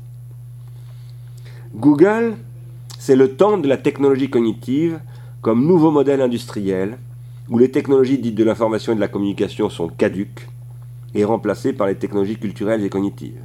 Les technologies de l'information et de la communication, c'était les technologies qui utilisaient ces technologies électroniques dans le sens où il y avait des producteurs d'un côté, des consommateurs de l'autre, du top-down et pas de bottom-up. Aujourd'hui, c'est tout à fait différent.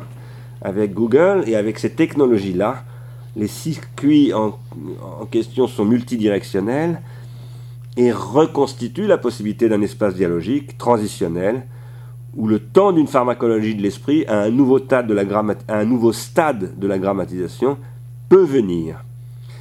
Une pharmacologie de l'esprit que j'entends au sens où Paul Valéry l'évoquait en 1919 puis en 1939, deux fois à la veille de deux guerres terribles, malheureusement. Espérons que ce n'est pas des coïncidence de très mauvais augure que ces deux citations.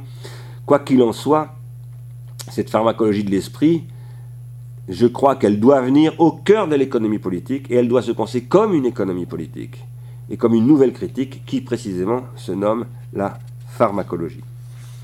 Alors, je voulais euh, vous parler un peu de Google maintenant et rentrer un peu dans la question que je n'avais pas traitée l'autre fois. Ça fait plus qu'une heure que je parle. On peut s'arrêter et vous pouvez intervenir et poser des questions. Ou on peut continuer. Je ne sais pas si vous êtes euh, fatigué ou euh, si vous êtes prêt à entendre encore 20 euh, ou 25 minutes d'intervention. Non, 20 minutes, 20 minutes.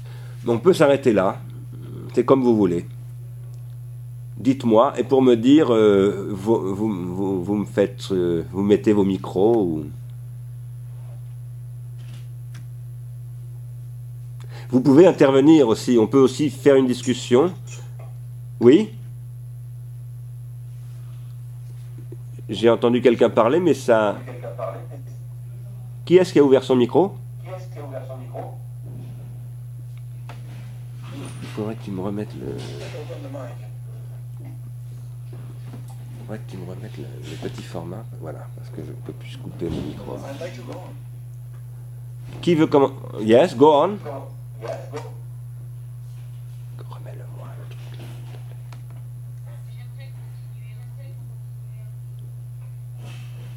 Bon, vous voulez que je continue D'accord. Ok. Que fait Google? Donc, ah, il faut, il, il faut fermer les micros parce que sinon on entend l'écho. Merci. Que fait Google et que nous fait Google?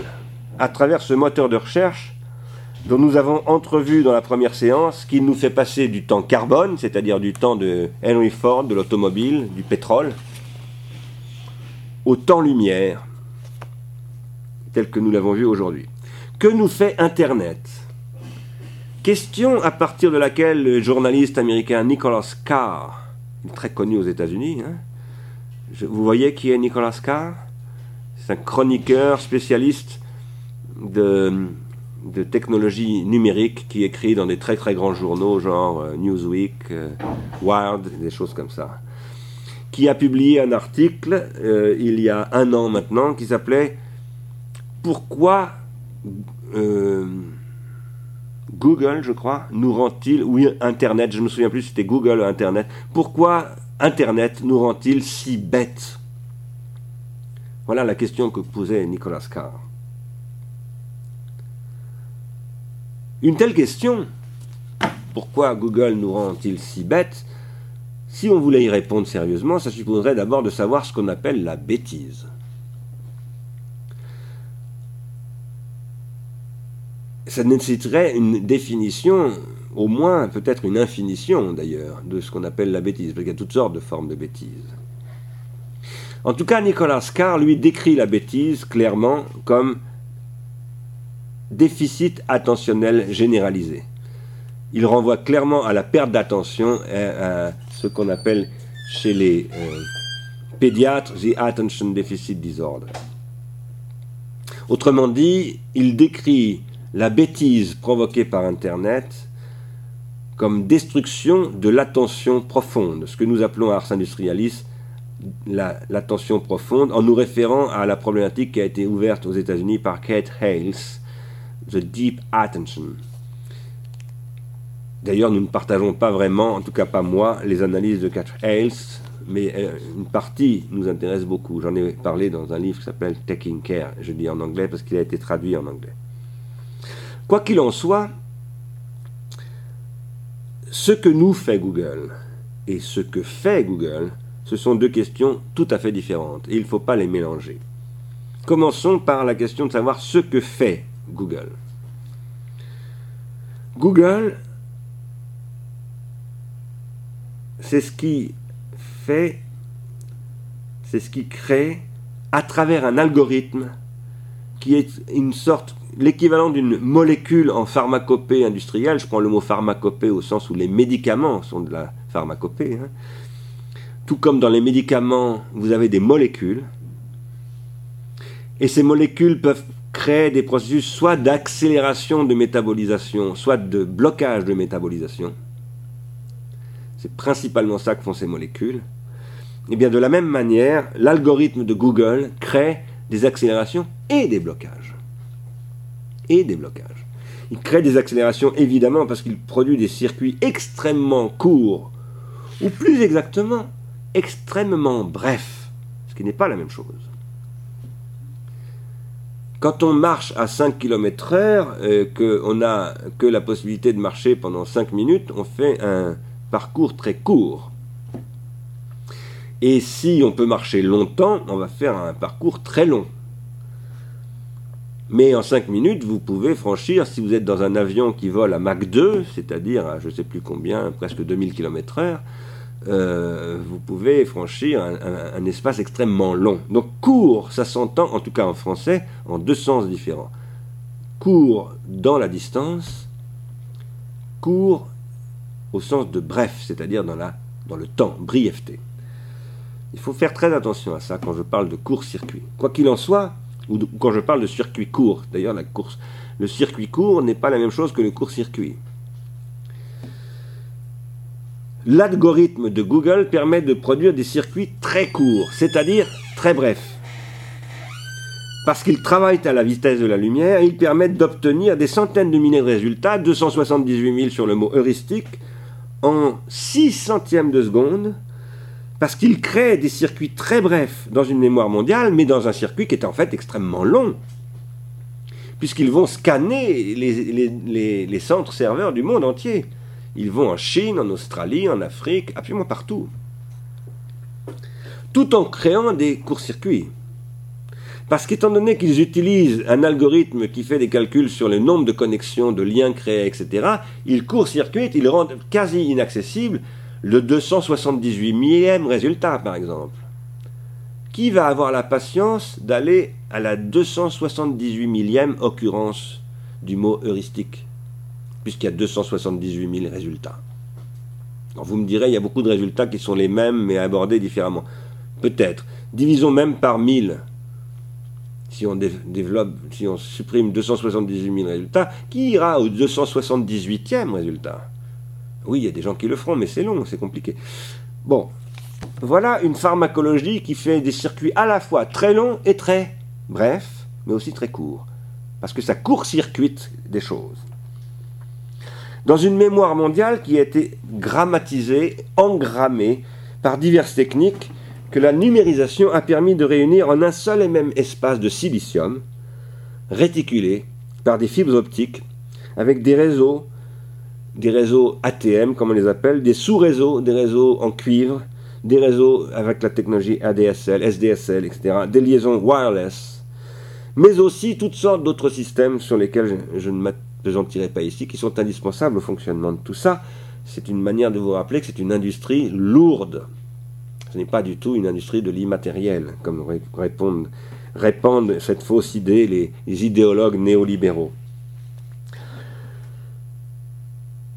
Évidemment, cette, ce pharmacone extraordinaire, cet algorithme qui crée ces accélérations et ces décélérations, ou ces blocages, eh bien, il a des effets qui risquent de court-circuiter les circuits qui sont longuement opérés, eux, non pas dans le réseau mondial, mais dans ces réseaux que nous avons dans la tête, car nous avons des réseaux dans la tête, en effet. Il y a des choses qui se passent dans le cerveau et c'est très important d'étudier la neurobiologie. Mais cette neurobiologie, il faut l'étudier au regard d'une synaptogenèse qui se fait en relation avec les réseaux extérieurs, y compris le réseau que crée l'objet transitionnel de Winnicott, car c'est de ça dont il s'agit.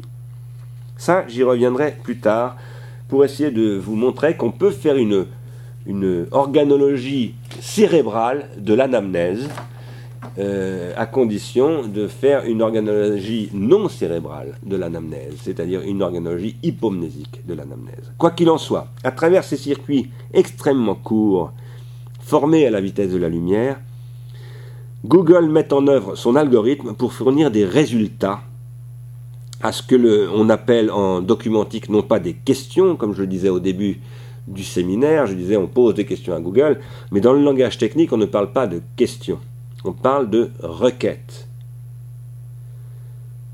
Google est un moteur de recherche, Search Engine.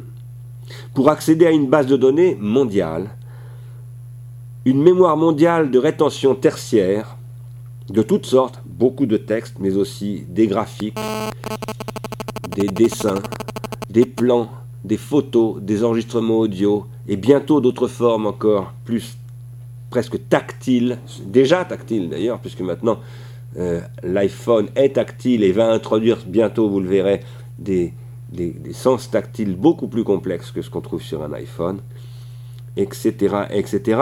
La numérisation permettant de synthétiser toutes ces formes d'engrammage rétentionnel dans une seule et même logique spatiale qui est celle pour le moment du silicium et qui demain sera peut-être bionique ou quantique. Et tout ça, ça permet de faire des requêtes qu'on pourrait dire être des courses. Qu'est-ce que je veux dire en disant des courses? Je joue sur le fait qu'en français, ben, le mot course veut dire deux choses. Qu'est-ce que c'est que la course? C'est la course que l'on fait euh, en courant comme un marathonien, avec des chaussures faites pour ça ou pieds nus. Mais c'est aussi euh, cette course, excusez-moi, je cherche à retrouver mon texte parce que je m'aperçois que je ne suis pas dans le bon texte. Je ne suis plus dans le bon texte. Je suis désolé. Toute petite seconde. Cette course, peut être aussi ce qu'on appelle faire les courses en français, c'est-à-dire faire du shopping. Et d'une certaine manière, on peut dire que Google, c'est une espèce de marché de l'esprit, où on fait des courses noétiques, où à la fois on court à toute vitesse, à la vitesse de la lumière, dans les 300 millions de... Pardon, dans les 3 millions de data centers de, Google, et où en même temps, on fait ses courses. C'est-à-dire que on, va euh, acheter dans le supermarché de l'esprit euh, telle et telle, par exemple, définition de la vertu, on va voir tout à l'heure. Ce n'est pas nous qui payons cette définition, cela dit ce sont les AdSense Links, c'est-à-dire les systèmes de publicité que Google euh, met en place d'une manière extraordinairement intelligente, discrète, magnifique.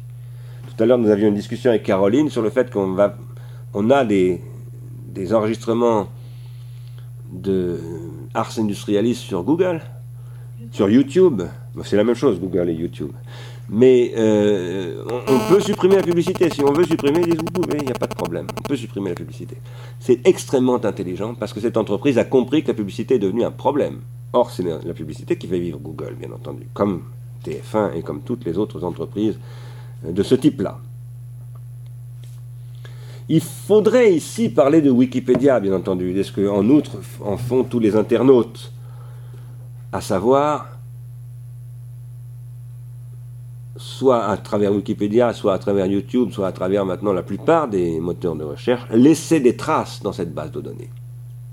Les internautes laissent des traces. Non seulement ils déposent des contenus, des photos, etc., mais ils laissent des traces de leur passage, parfois sans le savoir, mais parfois de manière délibérée. C'est ce qu'on appelle l'inscription de métadonnées.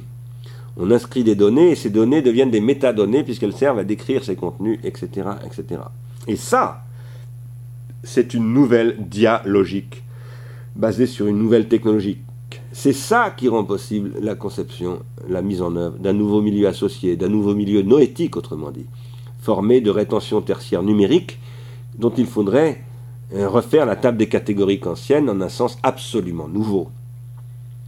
C'est un nouveau milieu dianoétique qui permet d'imaginer une dimension positivement pharmacologique et non pas euh, négativement simplement. Comment est-ce que Google fait? Tout cela.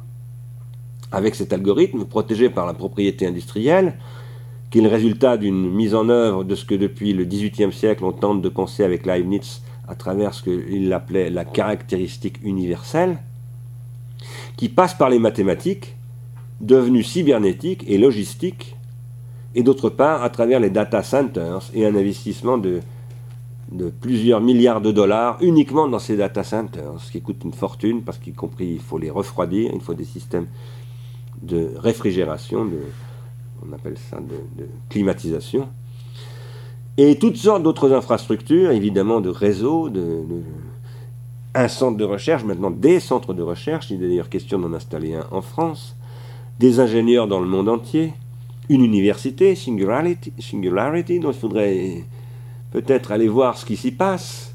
Ce serait intéressant de faire une analyse pharmacologique de ce qui se raconte dans Singularity. S'il y a des participants au séminaire que ça intéresse, voilà un très. Des bénéfices économiques qui deviennent considérables en ce moment sur le marché publicitaire qui est en train de migrer totalement vers les technologies cognitives et qui abandonne les technologies analogiques et la télévision. Qui est une catastrophe pour la télévision qui commence à perdre de l'argent pour la première fois. Si Google fait tout cela, c'est pour prendre le marché publicitaire, évidemment, et offrir en particulier aux PME, à ce qu'on appelle les petites et moyennes entreprises en France, car elles n'ont pas les moyens d'acheter des écrans publicitaires à la télévision, eh bien, de se payer ce qu'il ne faut plus appeler de la publicité, mais de la réputation. C'est comme ça qu'on appelle cela. Je vous signale que en grec, ça se dit réputation. Il y a un mot pour dire réputation en grec, c'est le mot kléos. Et ce qui est le plus important, Platon le dit partout pour les Grecs, c'est le kléos. On traduit souvent par la gloire, et on pourrait dire que c'est ce que dit Socrate à la fin de son procès à Criton, enfin pas à Criton, excusez-moi, c'est dans l'apologie de Socrate, c'est ce qu'il dit à Anitos et aux Athéniens. Il dit Je vais boire la ciguë, mais je m'en fous, parce que quand j'aurai bu, je serai avec Orphée, Homère et Hésiode. Qu'est-ce que ça veut dire? Ça veut dire j'aurai cette réputation, ce cléos. Et je serai toujours là, c'est pour ça qu'il dira qu'il est immortel aussi. Je serai toujours là, dans 3000 ans, on parlera toujours de moi. Sur le réseau Internet, sur Google, etc. La, production de Cléos aujourd'hui, on appelle ça le buzz. Et c'est devenu une technique de marketing extrêmement importante que de produire du buzz. Mais il y a une autre façon de voir la question de la, de la réputation, non pas comme la rumeur, comme on dit, la rumeur sourde du buzz, mais comme précisément la transindividuation. Parce que la transindividuation, c'est un processus de réputation. Quand un mot s'impose dans le processus de transindividuation, quand une formule s'impose, comme par exemple, je prends toujours cet exemple parce qu'il est très éloquent, soleil noir, qui est la première, le soleil noir de la mélancolie, vous connaissez tous cette expression, dont la première formulation est de, Nerval. Bon. Ce soleil noir est devenu le titre d'un journal, d'un livre de Julia Kristeva, et c'est aussi une expression qui circule depuis très longtemps maintenant, peut-être pas dans le, langage ordinaire, mais dans le langage, disons, de, de l'équivalent de l'honnête homme du XVIIIe siècle aujourd'hui en France. Et ça, c'est un processus de transindividuation qui est en fait un processus de réputation, de, euh, de construction d'un cléos. Le sujet des réseaux sociaux et de Facebook, c'est cela. Le succès de Facebook, c'est qu'il est en train de proposer une nouvelle machine à produire de la réputation et du cléos. Une machine, à mon avis, assez problématique, mais néanmoins une machine quand même. Ceci méritera des analyses très détaillées. Tout ce que je viens de dire. Comment fonctionne le modèle économique de Google, par exemple? Et quelles questions de philosophie et d'économie politique pose le modèle économique de Google? J'aimerais beaucoup, si vous aviez envie de travailler sur ce sujet, qu'il y ait un exposé là-dessus parce que c'est une question extrêmement importante et qu'il faut aborder en disant voilà, euh, la philosophie aujourd'hui, ça passe par Marx, c'est-à-dire par la critique de l'économie politique, ça passe par Freud, c'est-à-dire par la critique de l'économie libidinale, car c'est ça Freud. Et Google, c'est un système qui synthétise ces deux dimensions de l'économie, et donc il nous faut visiter le modèle économique de Google, je dirais son économie libidinale comme son économie monétaire, son économie entrepreneuriale. Google, c'est une machine à gagner de l'argent, et c'est un versant que Google partage évidemment dans son appropriation hégémonique de la nouvelle grammatisation avec la sophistique du 5e siècle avant Jésus-Christ. Donc il faut faire une critique de la logographie sophistique de Google, et en particulier des règles de son algorithme, de ses paramétrages. il faut le faire pour discuter avec Google. Je vous dis ça parce que j'ai rencontré le vice-président de Google il y a deux semaines à Avignon, et je pense que ce sont des personnes qui sont très intéressées à ce type de discussion. Alors, pour terminer, je vois qu'il est vraiment tard là, cinq minutes. C'est dans ce contexte, au temps de l'adoption, pardon, dans ce contexte de standardisation de l'accès au symbolique finalement, qui ressemble à ce qui se passe en 403 avant Jésus-Christ avec l'adoption de l'alphabet ionien. C'est quatre ans avant la mort de Socrate, ça. Je vous signale en passant. Quatre ans avant la mort de Socrate, l'alphabet ionien devient le standard de, tous les Grecs.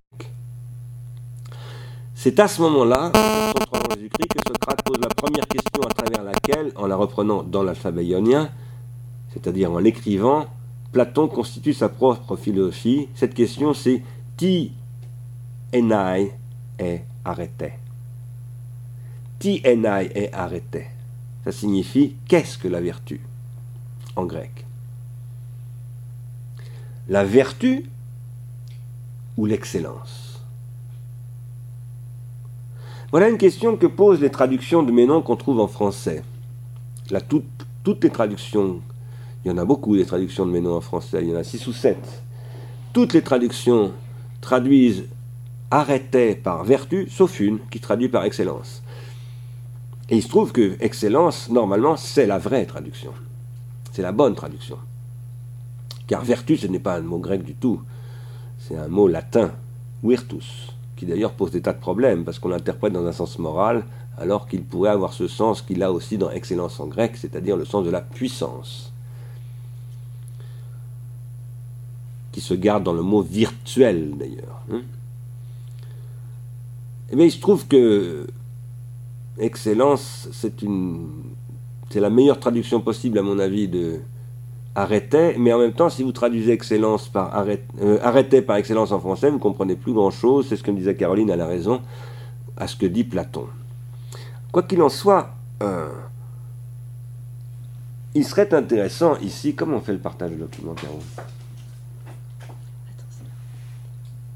Je vais vous montrer quelques pages de Google. Je crois que vous pouvez y voir que si on se promène dans Google avec le mot vertu, le mot excellence, le mot arrêté, etc., on découvre toutes sortes de choses. On découvre, par exemple, le fait qu'il existe une arrêtologie. Vous connaissez l'arrêtologie?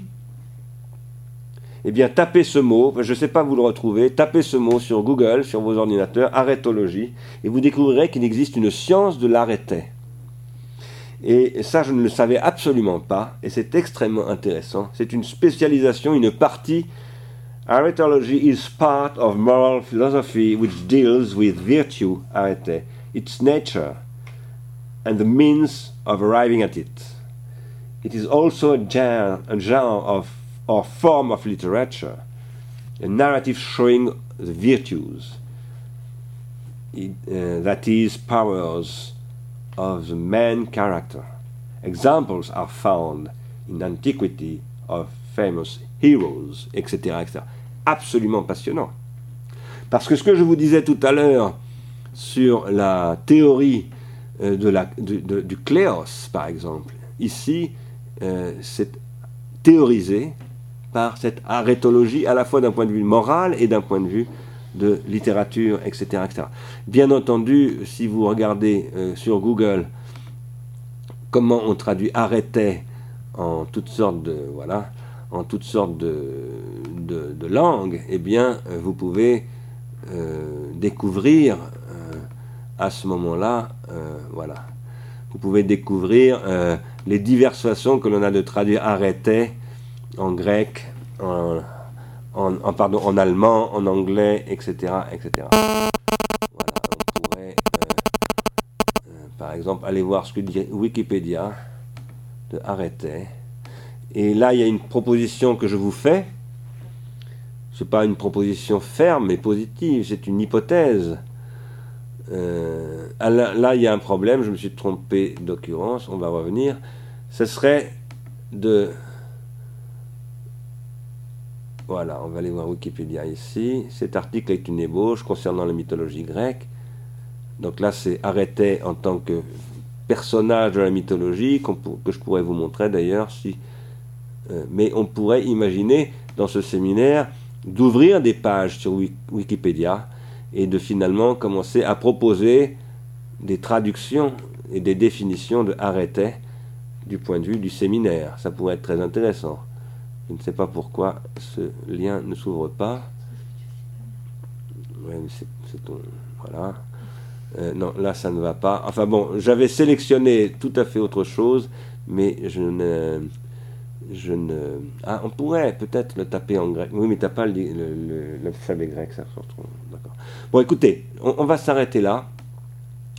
Euh, je vais vous laisser intervenir autant que vous voulez, et moi je vais couper mon micro. Donc, euh, ceux qui veulent intervenir maintenant, ben, ils prennent la parole, ils ouvrent leur micro, et moi j'ai coupé le mien.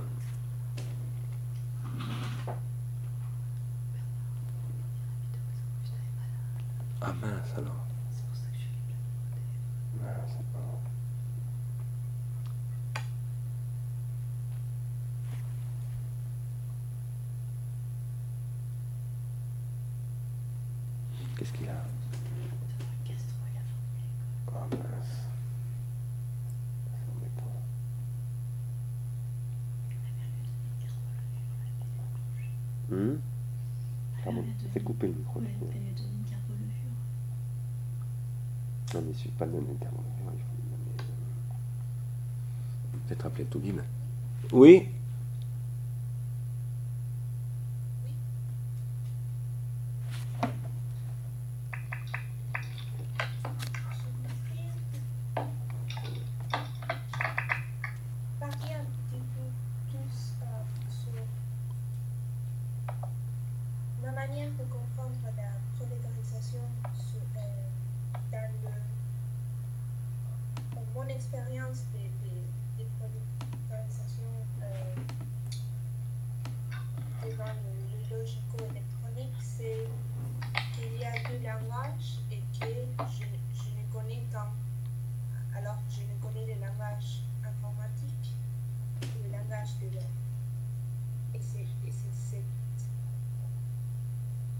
que je connais pas le code. Donc il y a un code et dans l'alphabet, il y a le temps. C'est le même code. Alors, euh, est-ce que ça c'est ça c'est trop simple Est-ce que ça c'est un des problèmes Est-ce que tout le monde euh, peut programmer comme ça plus euh, hmm. Oui, euh, il faut que je. Comment est-ce que j'arrive Voilà. Oui, c'est une, c'est une question euh, évidemment très importante. Et c'est d'ailleurs cette raison pour laquelle euh, je m'intéresse, moi, depuis, depuis maintenant plus de 10 ans, 15 ans, à ce qu'on appelle le free software.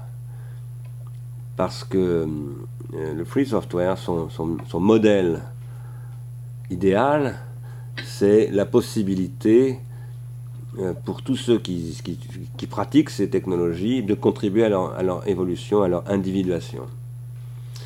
Sachant qu'en même temps, il y a de plus en plus dans les ordinateurs des moteurs automatisés de programmation. C'est-à-dire que les, ingénieurs qui, qui, programment du code, comme on dit, véritablement dans le système de la machine, à l'intérieur du système de la machine, il y en a très très peu maintenant la plupart utilisent des traducteurs, des, espèces d'interprètes automatiques pour produire ces, modèles. Et ça, c'est ce qui fait que justement, c'est accessible à de plus en plus de monde qui ne sont pas des, spécialistes. Donc ça, c'est le euh, premier élément de réponse. Et moi, je crois que la déprolétarisation passe en effet par l'acquisition d'un certain nombre de ces savoirs. Mais ces savoirs ne sont pas forcément des savoirs très formels, ce sont beaucoup plus des savoirs pratiques. Je connais plein de gens, moi, qui ont développé de tels savoirs de manière totalement empirique, parce qu'ils sont entrés dans des réseaux type open source, etc. Puis petit à petit, en se servant d'un logiciel, ils ont appris à les, à les, transformer. Après, il y a un deuxième niveau, euh, parce qu'il y a dans l'informatique, il y a, euh, je dirais, les langages, ce qu'on appelle le langage machine, et après, il y a les organisations euh, qui se développent,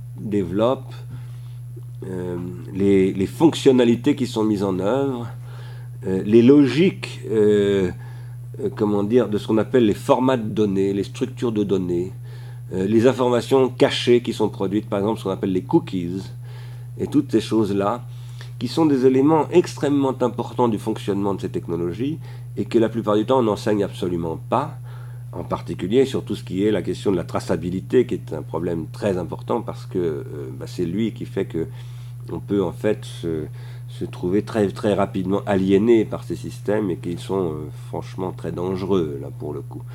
Et ça, euh, ma, ma conviction, c'est que ces systèmes-là, ils, ils, devraient être au cœur des appropriations collectives des réseaux sociaux, par exemple, parce que euh, je pense qu'il y a une manière de s'emparer d'un réseau social, c'est de développer sur ce réseau social un réseau critique du réseau social, qui lui-même analyse le fonctionnement du réseau social, qui commence à faire de l'anthropologie du réseau social, euh, en un sens qui consiste à s'approprier, tout comme par exemple les anthropologues qui sont spécialistes euh, des Indiens d'Alaska, j'en connais un, il s'appelle François Sigaud, qui a essayé de pêcher les phoques euh, pendant des années, il a d'ailleurs renoncé, mais qui a essayé de s'approprier les techniques de chasse des Indiens, etc eh bien, un anthropologue du réseau social, il doit rentrer dans le réseau social il doit s'approprier les techniques de ceux qui gèrent le réseau social et, de, et, développer une critique de cette gestion.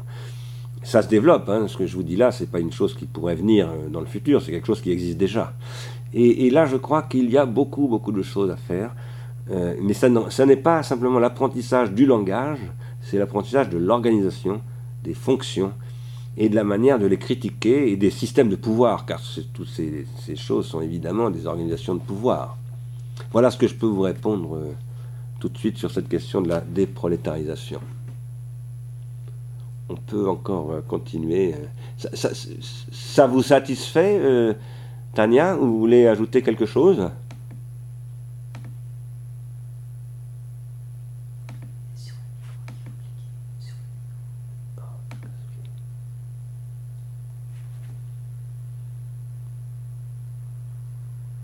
J'entends plus.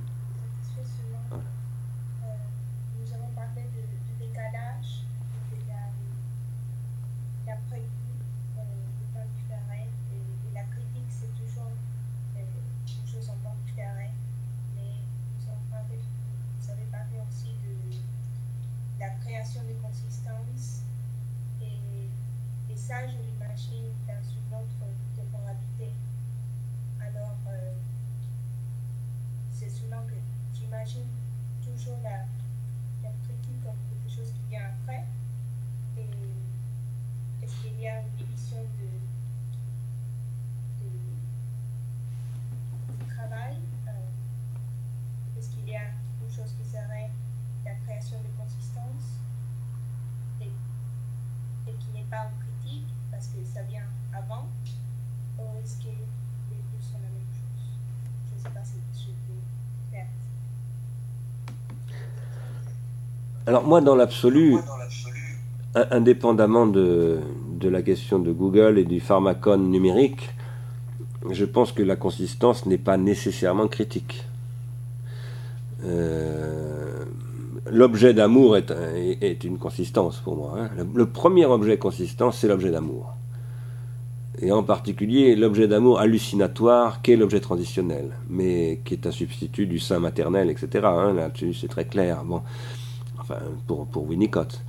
Euh, et, ça n'est évidemment pas un objet critique. en revanche, ça peut devenir un objet critique. Celui-là aussi peut devenir un objet critique. D'ailleurs, quand on dit qui aime bien châtie bien, ça, veut dire que c'est un objet de jugement. Et, je pense qu'il y a de la critique euh, bien du tokrinon, c'est-à-dire du, jugement euh, tel qu'il se soumet dans l'Occident à des règles critiques, à des règles de jugement. Euh, mais quoi qu'il en soit, des consistances, il y en a de toutes sortes qui, ne, passent pas par la critique. En revanche, je pense que quand on est dans une situation comme la nôtre, par exemple aujourd'hui, euh, où il s'agit, selon moi, de mettre en place les conditions de thérapeutique, c'est-à-dire de, nouvelles formes politiques, de nouvelles formes d'organisation sociale, de nouveaux processus de transindividuation, dans une situation qui est critique. Au sens où critique, en français, une situation critique, ça veut dire une situation dangereuse, une situation de prise de décision qui peut être irréversible et très grave. Alors là, on a besoin de consistance critique. Pas seulement, mais fondamentalement. Et, là, votre question, je la trouve extrêmement intéressante, parce que euh, tout à coup, j'avais jamais eu cette idée, mais on, peut penser qu'avec Hegel, la, chouette de Minerve, et si elle, si elle volait à la vitesse de la lumière euh, Si la chouette arrivait euh, finalement, non pas immédiatement et en temps réel, parce que c'est du temps différé, mais un temps différé à la vitesse de la lumière. Je dois vous dire, vous allez me prendre vraiment pour un fou, vous devez déjà me prendre pour un fou, mais je dois vous dire qu'il m'arrive parfois, j'ai jamais osé en parler, de, dire que moi j'essaye d'augmenter fondamentalement la productivité critique de mon travail pour aller le plus vite possible. Parce que je crois qu'il faut aller extrêmement vite. Et que précisément, euh, avec Google par exemple, avec mon mon magnétophone, avec l'aide de Caroline, cela dit, qui est là, hein, parce que nous travaillons à deux, une histoire d'amour. Euh, eh bien, j'essaye et nous essayons d'aller très vite. Euh, et, c'est pour ça que je parle de la vitesse de Google et du temps-lumière. Google me fait gagner un temps extraordinaire. Aujourd'hui, je suis capable, effectivement, avec Google, de, de, savoir très très vite comment en 20 langues on traduit. Arrêtez, par exemple. Et ça, c'est extrêmement important. Il y a tout l'aspect effrayant de Google qui produit de la traduction automatique avec du, sous-anglais ou du sous-français, etc. Nous avons tous ça. Euh. Moi, je pratique ça. Hein. Ça m'arrive souvent hein, de pratiquer ça. J'ai aucune gêne de le dire, parce que de toute façon, la seule manière de pouvoir le critiquer, c'est de le pratiquer. Mais euh, tout cela apporte aussi des, des, choses absolument formidables. Alors, cette question que vous venez de poser, elle, ouvre, à mon avis, toutes sortes de perspectives et de questions euh, complémentaires. Euh, il y a ce que je viens de vous répondre, par exemple, qui pour moi est tout à fait euh, excitant. Il y a aussi le temps de la pratique, c'est-à-dire que quand vous dites le temps de l'après-coup, c'est ce que je, disais moi-même dans, dans, mon séminaire à l'instant, et donc un retard, et ça je crois qu'il y a toujours un retard, euh, c'est aussi le retard du temps de la pratique. C'est-à-dire que euh, je crois, moi, qu'il faut être capable d'habiter des techniques et des technologies de ce type longtemps avec les mêmes idées en développant des pratiques. Personnellement, les idées que je vous présente dans ce séminaire, ça fait 25 ans que, je les poursuis. Et, et je pense qu'il faut apprendre à vivre avec ces techniques qui n'arrêtent pas de changer sans changer d'idée tout le temps et en suivant des lignes pratiques et des lignes théoriques à travers ces, en les mettant à l'épreuve et en se servant de ces espaces transitionnels numériques, parce que ce sont des espaces transitionnels, comme des espaces de laboratoire. C'est exactement pour ça que j'ai créé ce séminaire d'ailleurs. Hein. C'est avec cette idée d'en faire un laboratoire en vraie grandeur, un laboratoire planétaire, puisqu'il est de dimension planétaire, objectivement. Il est, il est intime, nous sommes 7 ou 8 là, mais, euh, mais en même temps, il est, euh, il est véritablement de cette dimension. Et, je pense qu'on peut et on doit expérimenter dans la durée. C'est-à-dire, euh, alors là, dans un après-coup, qui est l'après-coup d'une transindividuation entre nous, qui pour le moment reste de l'ordre presque de la co-individuation d'ailleurs, hein, et apprendre à développer des nouvelles temporalités dans cet espace, dans ce nouvel espace numérique. Mais la question est très très intéressante, vraiment.